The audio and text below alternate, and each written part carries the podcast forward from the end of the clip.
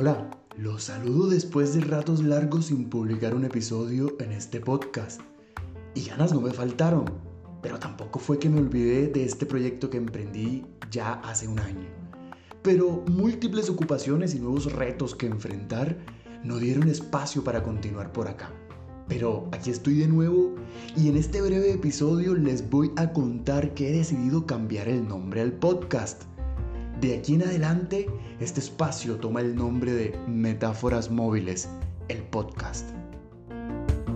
Y ustedes se preguntarán, bueno, ¿y eso qué es? ¿Qué significa? ¿Por qué ese nombre tan raro?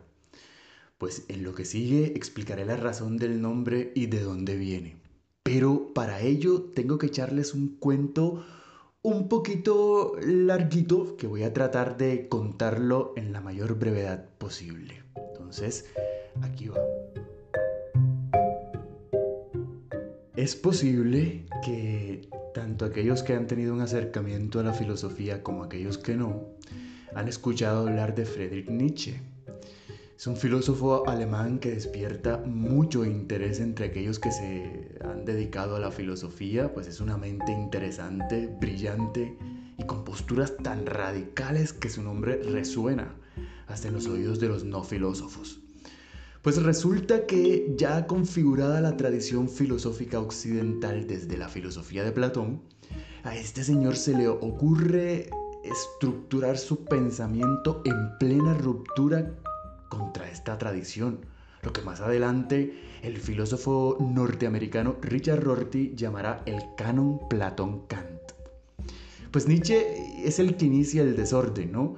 Pero luego otros filósofos se van a enfilar en esta nueva perspectiva y ahí podemos mencionar a Heidegger, Wittgenstein y al propio Rorty. Pero, ¿qué es lo que sucede con Platón y la tradición que inaugura que va a llegar hasta Kant? Bueno, imagínense que Platón crea una brecha casi insalvable entre la filosofía y la poesía. El tipo va a desdeñar a los poetas hasta el punto de llegar a excluirlos de su polis ideal que diseña en ese texto famoso, La República. Pero, ¿qué pasa con los poetas y el arte en general, porque los argumentos de Platón van no solamente contra la poesía, sino el arte en general. ¿Qué pasa con los poetas y el arte para que Platón tenga esta perspectiva o los mire, no los mire con buenos ojos a, los artistas? Pues en gran parte eh, de sus obras Platón nos va a ir dando ideas y argumentos de por qué su desdén frente a los artistas y a los poetas. Por un lado, y siendo fiel a su teoría de las ideas, y recordemos que esta teoría sostiene que hay dos mundos, un supuesto mundo inteligible o de las ideas y el otro mundo que es el mundo de la apariencia, este mundo que nosotros vivimos, el mundo de los sentidos, está conformado por todo aquello que podemos captar a través de nuestros sentidos. En cambio, el mundo de las ideas estaría conformado por unas entidades universales que no están sujetas al devenir, al cambio, y que solamente podemos acceder a ellas y a ese mundo es a través de la razón. Entonces, para Platón, este es el mundo verdadero. Lo demás es solo ficción, mera apariencia. En este sentido, el arte hace parte de este mundo, es solo apariencia. Por eso no merece cultivarse porque no permite acceder al mundo verdadero, es decir, a ese mundo de las ideas universales y eternas. Desde esta tradición que va a inaugurar Platón, el propósito del hombre es buscar los medios para, desde este mundo aparente, llegar al conocimiento de las ideas eternas. Y para ilustrar un poco esta idea de los dos mundos, podría dar este ejemplo. Eh, a través de los sentidos nosotros podemos captar, por ejemplo, una cantidad de libros y de cuadernos, pero la idea de libro y cuaderno es una sola.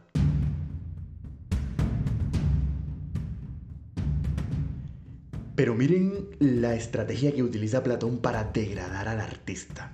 Pues resulta que en el libro décimo de la República esboza una especie de jerarquía entre los hacedores de cosas. En la parte superior se encuentra el artesano. El artesano fabrica los objetos, pero no la idea. Luego está Dios como el hacedor universal, es el que hace la idea. Y en último lugar ubica al artista, que lo que hace es imitar lo que hace el artesano. Es decir, ni siquiera mira la idea misma, sino que imita a través de la imagen lo que ya ha hecho el artesano. Aquí Platón está hablando obviamente de la pintura y la escultura. Entiende el arte como mímesis, como imitación de la naturaleza. Por eso no nos permite acceder a una eh, verdad eh, esencial como pues él está buscando. Cuando llega a la poesía, y esto resulta importante porque los poetas son los educadores de los griegos, y ahí está, por ejemplo, Homero y Hesiodo.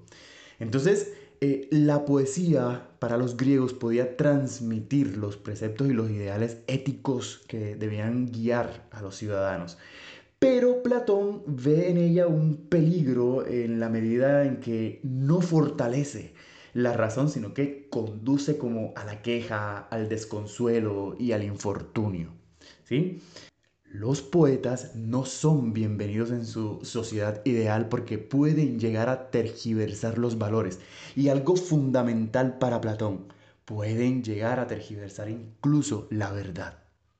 Para él el conocimiento seguro debía ir más allá de la opinión o doxa, Lo que significa que debe fundamentarse en algo sólido. Hallar la verdad, el conocimiento verdadero es una tarea que solo pueden hacer los filósofos, no los poetas. Esta perspectiva platónica, digamos que va a triunfar en Occidente y se pensará que la humanidad progresaría en conocimiento de lo verdadero o podría acceder a lo verdadero siempre y cuando pueda trascender eh, el tiempo y la apariencia y se dirija hacia ese mundo verdadero y perdurable. La verdad, según esta concepción, debe ser universal e imperecedera.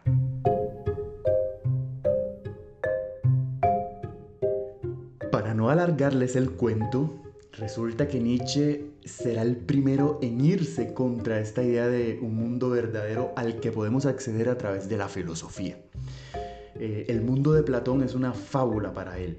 Por lo que invita a todos los filósofos a renunciar a ese esfuerzo de hallar una supuesta verdad absoluta y universal, eterna. Según él, eh, Platón le ha hecho un gran mal al mundo al devaluar la experiencia concreta del hombre por una supuesta experiencia suprasensible y valorada como superior. ¿sí? Para Platón, este mundo no es superior, el mundo superior es el mundo de las ideas. Siempre Platón va a invitar a acceder a ese mundo de lo eterno, de lo universal. Para Nietzsche, el fundamento de este mundo no puede ser un mundo por fuera de nosotros mismos. Y este era el punto donde quería llegar. Pasa que en Sobre Verdad y Mentira en sentido extramoral, Nietzsche entiende la verdad como un ejército móvil de metáforas. Al entenderlo de esa manera, está diciendo que la verdad son solo descripciones que han sido realzadas y que llegan a ser fijas y canónicas, haciendo creer que pues, son verdaderas. No hay verdades absolutas, solo descripciones y redescripciones de los hechos. Nietzsche incluso va a llegar a decir que no existen hechos sino interpretaciones. Entonces, eh, resulta que el uso de un lenguaje eh, que puede ser modificado o reemplazado cuantas veces sea necesario es eh, a lo que debe propender pues todo filósofo. No querer hallar un lenguaje universal, sino un lenguaje que pueda ser descrito, redescrito cuantas veces sea posible. Incluso Rorty afirma que definir la verdad como un ejército móvil de metáfora equivale a afirmar que se debe abandonar la idea de representar la realidad por medio del lenguaje. Y con ello, pues la idea de descubrir un contexto único para todas las vidas humanas. No hay, va a reafirmar Rorty, una sola descripción verdadera de la condición humana. ¿Ya se van pillando para dónde va la cosa con el nombre del podcast? Miren, desde Nietzsche entendimos que pretender hallar una verdad absoluta es un camino que nos llevaría al fracaso.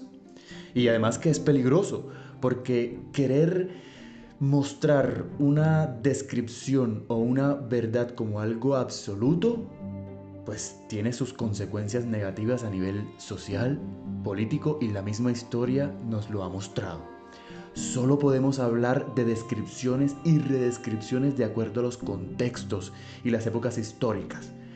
Por eso, cada episodio de este podcast no va a aportar verdades, sino una interpretación o descripción del asunto que esté tratando.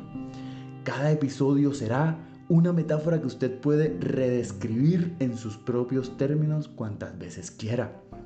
Bienvenidos a esta nueva etapa de Metáforas Móviles, el podcast.